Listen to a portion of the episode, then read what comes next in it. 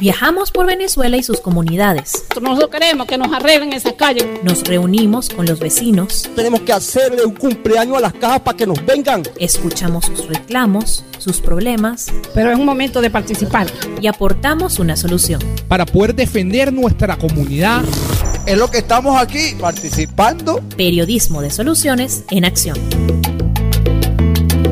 Así que bueno, para nosotros es un gusto este, esta noche tenerte aquí. Además, a mí en lo personal, para que sepan ustedes, amigos, yo quiero muchísimo a Marianela Castés. Fue de las primeras personas que yo le escuché el término de psiconeuroinmunología desde hace muchísimo tiempo. Marianela venía trabajando mucho esto con el tema de pacientes oncológicos y bueno, este ha de venir historia, me imagino que con el COVID, eh, Marianela, y es una persona además muy preocupada en llegar a todo el mundo y que sepamos todos la fuerza que todos y cada uno tenemos de nosotros en nuestro cuerpo y a través de eh, instrumentos de meditación y de imaginación guiada, pues hacer valer todas esas posibilidades que tenemos todos en nuestro cuerpo y ella nos explicará. Nuestro cuerpo es, un, es perfecto realmente, pero no lo sabemos y no le, no le destapamos toda esa potencialidad que tenemos. Así que bueno, para mí es un gusto. Pues, en verdad yo en lo particular quiero mucho, pero en la Casté he aprendido muchísimo con ella y, y, siempre te tengo como de esas personas referenciales de, de amplia sabiduría, Marianela. Así que gracias por haber aceptado nuestra invitación. Gracias, gracias Marisabel. Yo, bueno, eh, allá en Venezuela cuando, cuando empezábamos, pues realmente siempre fuiste muy, muy solidaria con, con nuestros planteamientos y nos abriste. No, pues es que además, además comulgo con ellos y comparto totalmente toda esta sabiduría y esta ciencia eh, que, que, bueno, se maneja ya desde hace algún tiempo, pero que, que muchos no, no conocemos bien. Así que bueno, vamos a comenzar entonces Venezuela adentro con esta noche Marianela Castés, psiconeuroinmunóloga, yo creo que es una de las palabras más, más largas que hay, pero una persona para nosotros referencial. Bienvenida, Marianela. Bueno, primera pregunta que te hacemos todos, tú decís, bueno, que estás en una labor de difundir educación en torno al tema de las vacunas y la necesidad de vacunarnos. ¿Por qué necesitamos vacunarnos? Vamos a comenzar por lo, por, por, por lo básico, por el ABC. Lo más obvio. Bueno, necesitamos este, vacunarnos porque necesitamos ya parar esta pandemia, ¿ok? Eh, así de sencillo. Y no la vamos a parar hasta que las personas, el 80% de las personas en el mundo tengan inmunidad, ya sea una inmunidad adquirida por la propia enfermedad o por las vacunas, ¿ok? Ahorita casi a paralelo a la pandemia del coronavirus hay una pandemia de salud mental, de, de salud mental, porque las personas ya esto se hizo un evento crónico, las personas han vivido esta pandemia con emociones muy fuertes, de miedo, de, de pánico en, en, muchas ocasiones, de, de, rabia, de duelo, de sufrimiento, de dolor, de, de pérdidas económicas, de, afectividad y de interrelaciones sociales como estaban acostumbrados, de recreación, en fin, yo creo que todos sabemos pues la, lo, lo que ha afectado, ha afectado la cotidianidad prácticamente en los niveles entonces, este, bueno, queremos que esto, que esto pare y realmente no lo vamos a lograr sino a través de la vacunación. Hablamos de, de, vacunación, uh, Marianela, y eh, hoy en Venezuela eh, esto es un término que a muchos se nos pone bastante lejano, ¿no? Fíjate que, bueno, salvo aquellos trabajadores de la salud, personas vinculadas al mundo político, pues para el resto no, no, suena, no suena muy lejano. ¿Qué implica esto para, para un país? Pues que estén llegando con tanto retraso la, las vacunas, ahorita que estamos viendo un pico de la pandemia en Venezuela. Sí, yo sé que la, la situación del COVID en Venezuela eh, creo que es, es, el peor momento, ha sido el peor momento, es peor que la, que la anterior eh, ola. ¿Qué te puedo decir? O sea, es un dolor, es lamentable, no, no tendría que, que suceder, tendrían que, que estar llegando vacunas yo creo que la gente pues debe empezar a exigir con fuerza que las vacunas lleguen, las, las vacunas es, es, posible que lleguen. Sé de ciencia cierta que la Organización Mundial de la Salud, a través de su programa COVAC, tiene la intención y están apartadas un grupo de vacunas para, para Venezuela. Y bueno, hay, hay que hacer el trabajo político. Lamentablemente esta pandemia se, se ha politizado, no solamente en Venezuela, sino en, en casi todos los países pero yo creo que hay que exigir porque realmente si no, pues esto va a causar mucho sufrimiento. En Venezuela ya entró la, la cepa brasileña que habla todo el mundo, es una variante con una mutación de las más agresivas que, que, se han encontrado. Ya esta mutación y esta variante es casi la más frecuente en el estado Bolívar, por ejemplo. Ya en la región capital es bastante frecuente. También ya llegó a Mérida, ya llegó a Zulia, a Barquisimeto. Bueno, no, no quisiera dar estas, estas noticias. Vinimos aquí pues, pues más bien a, a plantear algunas soluciones, pero bueno, es lo que sabemos a ciencia cierta. Los estudios se han hecho en el IBI con la doctora Flor Pujol y bueno, estamos en contacto realmente con, con los médicos que están al frente y, y la situación es muy seria. Eh, hay que insistir, pero ya hasta el cansancio eh, de conservar a toda con, con, con, mucho más rigurosidad que en el pasado el uso de la mascarilla, el distanciamiento social, el aislamiento. Bueno, sabemos de familias enteras que literalmente cada persona hemos perdido familiares, hemos perdido amigos íntimos, o sea, ya no es el, primo del primo del primo, sino gente que conocemos con nombre y apellido que han fallecido por el COVID. Vamos a comenzar con las preguntas, porque lo más bonito de este programa son la, la, las preguntas que nuestros contertulios formulan, porque bueno, se trata precisamente eso, de, de, aclarar las dudas. Te preguntan desde Araure, fíjate, vamos a comenzar por Araure, que es cierto si una persona está vacunada le puede dar COVID, pero eh, dicen que más suave, ¿es eso cierto? Sí, totalmente cierto. Fíjate que, que la, las vacunas este, cumplen con dos objetivos fundamentales. El primero, evitar la enfermedad. Y el segundo, pues evitar la infección. En este caso, lo que sabemos seguro es que las personas que están vacunadas con cualquiera de las vacunas que se conocen, la Sputnik y las de ARNA mensajero, incluyendo la China, todas protegen de la enfermedad severa. Entonces, cuando las personas dicen, bueno, pero entonces no me quiero vacunar con esta vacuna. No, en este momento ese no es, eh, ese no es el tema. El tema es que te vacunes porque inclusive la China, que es la que tiene la menor eficacia en términos, es de apenas una eficacia del 50,6% según el Instituto Botantán de, de Brasil, que la aprobó en la fase 3, pero ninguna de las personas que fueron vacunadas con esa vacuna tuvo las formas severas de la enfermedad. Entonces, en este momento hay que vacunarse con la vacuna que llegue, con la vacuna que haya.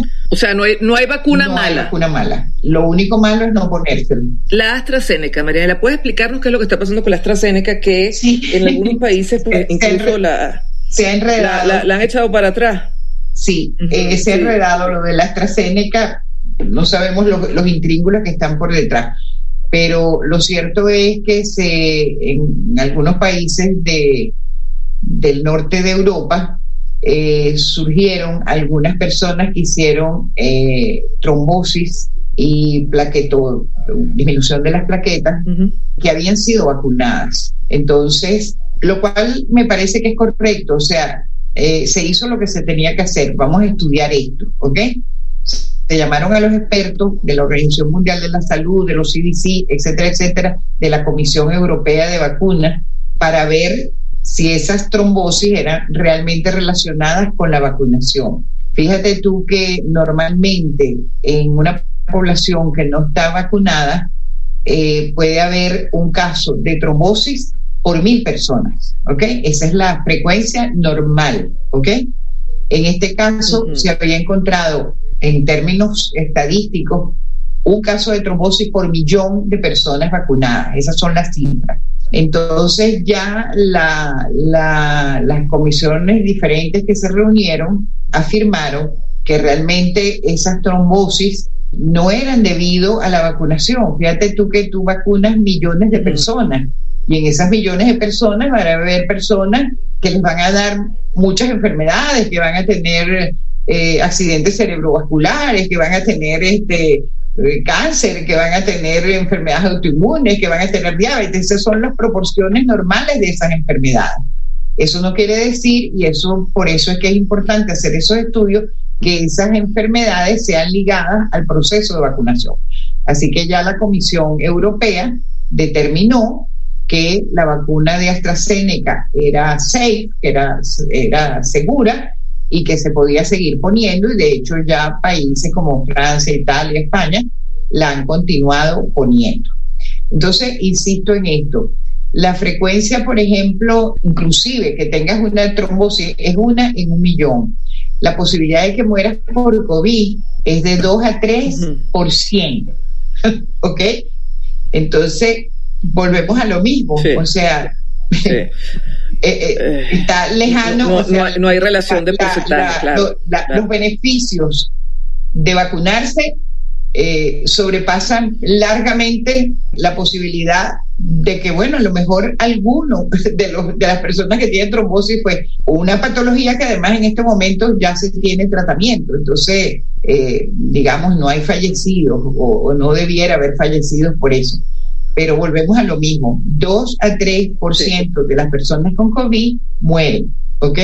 Eh, lo otro es una en un millón. Eh, bueno, fíjate, otra de las preguntas, eh, ¿es recomendable la vacuna que, está trayendo Maduro? Bueno, la, principal, la, la, la rusa, la Sputnik B, ¿qué tan segura es esta, qué tan positiva es esta vacuna? Mira, esa vacuna es buena, buena, ¿ok? Esa vacuna es muy buena y es inclusive mejor que la de AstraZeneca que estábamos nombrando, ¿ok?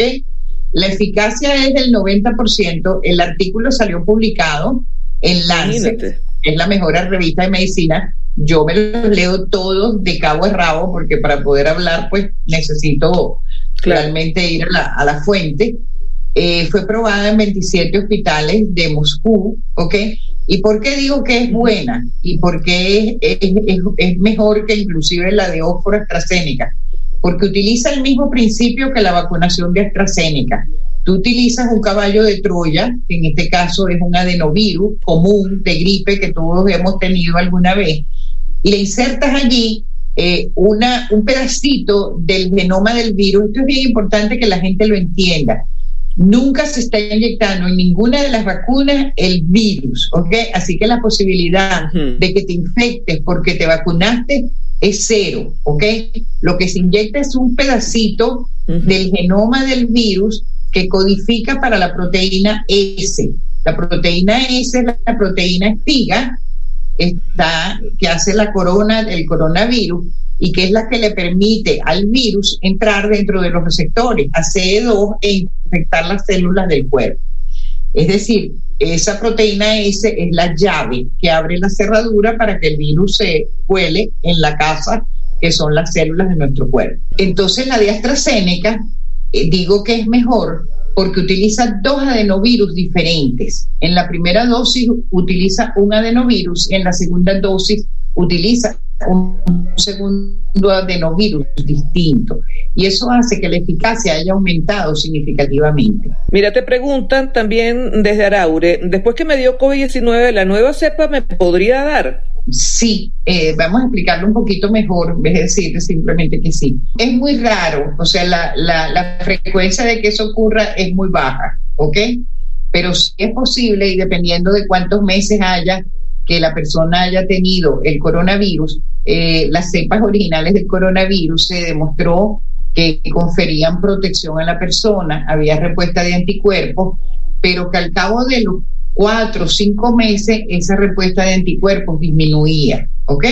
No hasta niveles bajos, pero sí disminuía. Y esos anticuerpos muy seguramente también los van a proteger de las nuevas variantes, pero los van a proteger de las nuevas variantes con una eficacia mucho menor que con las variantes original que originó la enfermedad. ¿Me explico? Entonces, es posible que una persona que haya sido infectada y que haya tenido COVID y que haya desarrollado anticuerpos, si ya han pasado más de seis meses y ahora se enfrenta a una nueva cepa, es posible que tenga el COVID. Mira, te preguntan desde el Táchira, ¿qué conocimientos tiene de la vacuna cubana anunciada por el gobierno? No sé, de eso no sé nada, no puedo opinar porque no tengo ni idea. Fíjate que eh, es una pregunta reiterativa, pues aquí se ha dado muy poca información, te cuento. Yo no, eh, yo, no, María Virginia, no, he sabido y, si estoy ligada con los organismos internacionales, yo, nadie, nadie sabe de esa vacuna, los trabajos no han sido publicados, no hemos tenido acceso a leerlo. Lo que tengo entendido es que están haciendo una vacuna, pero, pero eso no está publicado en ninguna parte, como sí está la de Sputnik y como sí se han hecho trabajos eh, con, la, con la China, ¿ok? Que los han hecho en otros países y se han publicado. De la cubana no sé nada, así que no puedo opinar. Sí. Te pregunta María Virginia desde María lo siguiente, la vacuna no previene la enfermedad, pero sí reduce los síntomas. Este punto no, no, no, quedó, no quedó muy claro, eh, Marianela. Ok, vuelvo a explicarlo. Una persona que está vacunada, es lo que se sabe hasta el momento, ¿ok? Con, con las que más ha sido estudiada, que es la de Pfizer, ¿ok? La Pfizer y la Moderna. Una persona que ha sido vacunada, el objetivo principal, y fue lo que se demostró en los trabajos originales publicados de la fase 3, es que prevenía, o sea, las formas severas de la enfermedad, protege contra la enfermedad una persona se puede infectar, o sea, puede tener el virus, a lo mejor le haces una prueba de PCR y tiene el virus, pero ese virus, debido a la, a la vacuna, le cuesta penetrar en, todas las células del cuerpo, etcétera, etcétera. Quedan allí como forma, pero, pero no producen realmente la enfermedad o la producen en una forma asintomática, ¿ok? A lo mejor si se hace el estudio, tú encuentras que efectivamente el virus está en la persona, pero la persona no está enfermando, es lo que llaman la forma asintomática. De allí personas que se han vacunado por el bien de la comunidad y por el bien de sus familiares y por el bien de la sociedad, deben seguir usando mascarilla, ¿ok? Porque sobre todo en los casos en que la pandemia está muy fuerte, como lo que está ocurriendo en Venezuela o en Brasil o en otros países, esas personas se pueden convertir entonces en portadores asintomáticos del virus y pueden infectar a otras personas. A ellos no les va a dar la enfermedad, pero ellos pueden infectar a otras personas.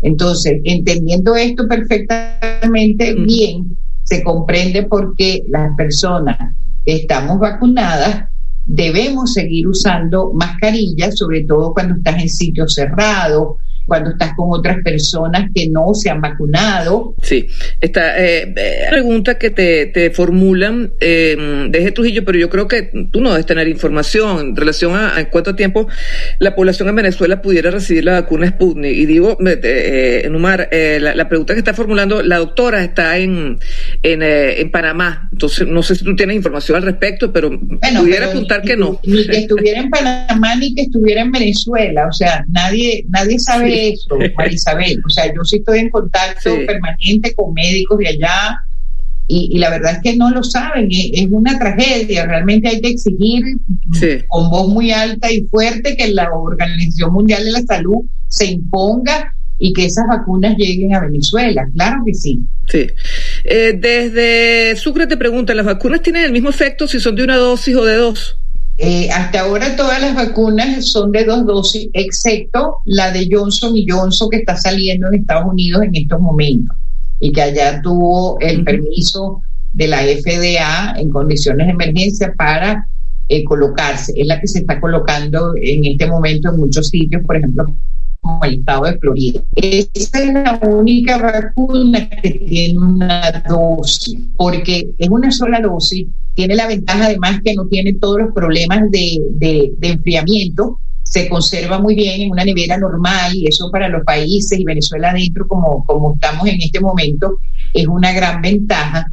Su eficacia es un poco menor que las de dos dosis, pero insisto, la eficacia es menor pero las personas están protegidas de formas severas de la enfermedad, de entrar a, una, a un hospital, de, de entrar a una terapia intensiva, y eso es bien importante. Ojalá que la Johnson y Johnson pudiera llegar a nuestros países de América Latina. Sí. La colega Vianile Rivas, desde Araure, te pregunta, salud Vianile, ¿cuáles son los síntomas que pueden dar después de colocar la vacuna? Efectos secundarios. Bueno, los, los efectos secundarios son los efectos que generalmente dan todas las vacunas cuando uno se vacuna, incluyendo las, los bebés, ¿no? O sea, da dolor en el brazo, no una cosa terrible, pero sí duele. Es muy variable porque no todas las personas respondemos de la misma manera. Eh, se ha notado que con las segundas dosis da un poquito más estos síntomas que con la primera dosis. Yo puedo contar inclusive mi experiencia. A mí me colocaron la moderna y sí el primer día, en la tarde, noche, eh, bueno, me sentía mal, o sea, es el sentirse mal, quiero estar acostada, sentía como escalofrío, no llegué a tener fiebre, pero yo me sentía con escalofrío y con malestar, un poquito de dolor de cabeza, me tomé un ibuprofeno y a la mañana siguiente decía, eh, déjame ver, a lo mejor esto me vuelve a dar y yo estaba perfecta, ¿ok? Con la primera dosis. Con la segunda dosis me duró dos días, ¿ok? Me tomaba mi ibuprofeno, estaba bien unas horas, pero al cabo de las seis horas ya lo que quería era estar acostada me sentía mal y, y como cansancio, etcétera pero bueno, esa es la demostración, eso es un fenómeno de inmunología que se llama signes behavior, comportamiento de la enfermedad, y es la evidencia de que el sistema inmunológico está funcionando. Entonces, bueno, en mi caso yo decía, oye, qué bien, está bien, sigue, me sigo sintiendo mal, pero ya yo sé que, el sistema inmune está haciendo lo que tiene que hacer. No es un malestar serio, eh, nada, o sea, realmente pues se, tolera bastante bien. Sí. Te pregunta Ana Fadul de Barinas, ¿puede la comunidad internacional y los organismos internacionales como la OMS, la OPS, entre otros, coaccionar al gobierno venezolano a adquirir las vacunas que el pueblo necesita urgentemente, ya que podemos convertirnos en una amenaza para el mundo con la cantidad de migrantes que tenemos en los últimos tiempos? O sea, si los organismos internacionales pueden presionar al gobierno venezolano para que se adquieran de una vez las vacunas. Debiera, debiera hacerse, o sea, pero acuérdense que siempre las presiones tienen que venir de, ya yo he visto por ahí algunas, algunas presiones que se están haciendo a través de Internet, se están dirigiendo a los organismos internacionales, eh, todo eso se está haciendo, pero yo creo que la presión de, de adentro del país también debe hacerse sentir, ¿ok? Mira, este, esta pregunta es del Táchira. Es que para lograr la inmunidad se deben colocar dos dosis.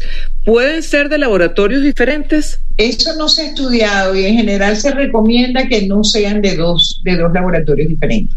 En eso sí hay que, si te vacunaste con la Pfizer, tienes que vacunarte con la Pfizer y, y lo mismo con la Sputnik, o sea, porque los estudios están hechos de esa manera. Entonces, es como salirte del estudio, a lo mejor no pasa nada, a lo mejor estás protegido, no lo sabemos. Y en ciencia las cosas hay que probarlas y hay que estudiarlas y poder decir, sí, mira, esto se puede hacer. Te preguntan, eh, Belkis, por la informa qué información manejas de la vacuna china, que es una de las que está llegando a Venezuela. Bueno, con la vacuna china se conocen los trabajos hasta la fase 2, ¿ok?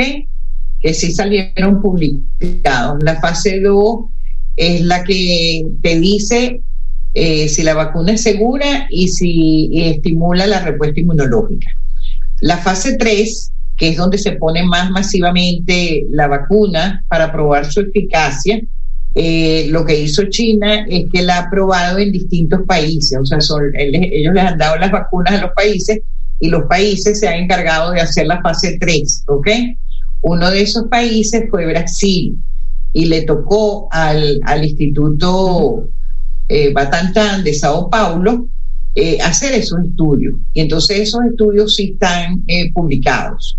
Y el instituto demostró que la eficacia efectivamente era de 50,6%, lo cual es más baja que las otras vacunas, incluyendo la Sputnik, pero que de nuevo, de ese universo de personas que vacunaron y como su eficacia es muy baja, pues hubo varios que tuvieron la enfermedad pero ninguno tuvo la, forma severa de la enfermedad ni ninguno fue necesario de hospitalizar. Sí, te preguntan desde Barinas, Ana, ¿las personas con patologías como hipertensión y fibrosis pulmonar deberían vacunarse? La respuesta es sí, con mm. enfermedades autoinmunes, con cáncer, sí. ¿Una persona que ya le dio COVID debería vacunarse? Sí, la respuesta es sí, por lo que acabo de explicar, porque la inmunidad que uno adquiere con la, con la enfermedad, en muchos casos no es tan robusta como la que se adquiere con la vacuna. Eh, generalmente se espera como por lo tres, un mes antes de, después que te dio la enfermedad, antes de vacunarte. Pero definitivamente la respuesta es sí. Marianela, te voy a hacer una pregunta que aquí no la, no, no la veo, pero que sé que tú has trabajado hace muchísimo tiempo y es la parte eh, psicológica de esta enfermedad. Una enfermedad que cuando te da, bueno, te tiene que aislar ¿Qué tanto uh, afecta esto? Bueno, teniendo entendido que, que el, ser humano es, un cuerpo-mente también y, tú has trabajado muy bien el, el poder de cómo nuestra mente puede, puede ayudar a, mejorar eh, la, la, las patologías. ¿Cuál es el, digamos, el elemento psicológico en, en toda esta enfermedad? Sí, eh, gracias por la pregunta, pero, pero sí, ya están saliendo abundantes trabajos, por ejemplo, personas que han tenido coronavirus, sobre todo aquellas que han sido hospitalizadas y quedan después con estrés postraumático, ¿ok? Eh, y el estrés postraumático, uh -huh. eh, bueno, tiene una, una, una serie de, de sintomatología, pero el estrés postraumático tiene una consecuencia eh, muy nefasta para la propia respuesta inmunológica, ¿ok? Entonces una persona con estrés postraumático se le puede ver suprimida su respuesta inmunológica, ¿ok? Y eso crea un terreno ya no solamente para una posible reinfección, etcétera, sino que crea el terreno para otras patologías, para otras infecciones, para otras patologías, eh, incluyendo pues enfermedades autoinmunes, cáncer, etcétera. Eh, se ha encontrado también un aumento significativo en, en esa dupla eh, ansiedad, depresión en personas, pero además este, son verdaderas depresiones, o sea, de, depresiones sí. eh, producidas por el mismo hecho de la enfermedad, o sea, hay una, hay una, unas secuelas de la propia enfermedad que es el COVID neurológico, donde realmente el COVID afecta el cerebro, ¿ok? Y, y ya eso pues está reportado. ¿eh? Realmente los médicos, todos los que tú le preguntas, te dicen que es la peor enfermedad que a ellos les ha tocado lidiar en toda su vida, ¿ok? Inclusive médicos sí. que tienen 30 y 40 años este, de ejercicio de la profesión. Entonces tiene unas secuelas que cada día reportan más. Imagínate que estos días leí un trabajo, también tiene secuelas a nivel del, del nervio óptico. Entonces se están viendo personas que pierden la visión Imagínate. por culpa del coronavirus. Es casi generalizado a nivel de, de gastrointestinal, a nivel de la piel, el neurológico, variables psicológicas. Realmente por eso es que insisto, o sea, de verdad no, no hay como cómo transmitirlo. Lo más importante en este momento eh, es el, el, el, el, tapabocas, el aislamiento, eh, no a las reuniones familiares, eh, eso es una cosa que se ha estudiado, uno se protege mucho, pero, pero después cuando viene, y, y tengo amigos que, que, han perdido seres queridos por culpa de esas reuniones familiares, o sea, uno no puede imaginarse, o sea, la mente sí. no le permite uno imaginarte que tu hijo, que tu abuelo, que tu papá te pueda infectar. Entonces, eh, cuando andas por la calle, pues sí andas muy protegido de los demás, pero finalmente en el núcleo familiar este, no es así y resulta que sí es así. Mm, ya el tiempo pues se nos, se nos agotó. Sin embargo, quiero comentarte esta pregunta de Leo Azuaje, si es válido repetir en estos momentos un, una de tus visualizaciones o tendríamos que repetir otra cosa. ah, exactamente. Eso es alguien que conoce nuestro juramento, el linfocito esté arriba. ok. Para mí esto es un movimiento de inmunoalfabetización. Si yo puedo hacerles llegar a ustedes eh, esta herramienta, si ustedes la hacen, si la recomiendan. Bueno, eso es, eso es un movimiento, ¿ok? Y es un movimiento de inmunoalfabetización, porque lo que no tengan la menor duda es que cuando uno hace ese ejercicio, realmente con estudios de laboratorio probados, su respuesta inmunológica se va a activar, ¿ok? Entonces, hagan el ejercicio y mantengan su respuesta inmunológica activada, que en estos momentos, unido a, tener el distanciamiento social, a usar la mascarilla, eh, lavarse las manos correctamente cuando uno regresa de la calle, etcétera, etcétera, este, y haciendo este ejercicio, se van a sentir más tranquilos, se van a sentir más protegidos, van a sentir que están jugando un papel, y eso es muy importante, un rol activo en su protección, y eso va a redundar sin lugar a duda en un aumento de su actividad inmunológica mientras llega la vacuna. O sea, eh, la vacuna tiene que llegar. Y por favor, lo más importante, cuando llegue la vacuna, pónganselo, ¿ok? Bueno, buenas noches a todos, un abrazo inmunológico para todos, ¿oyó? ¿Oyeron? Les hago llegar mi abrazo. Esto fue Venezuela Adentro. Síguenos en Twitter e Instagram como arroba VE Piso o puedes escribirnos por nuestro correo electrónico veadentropodcast arroba.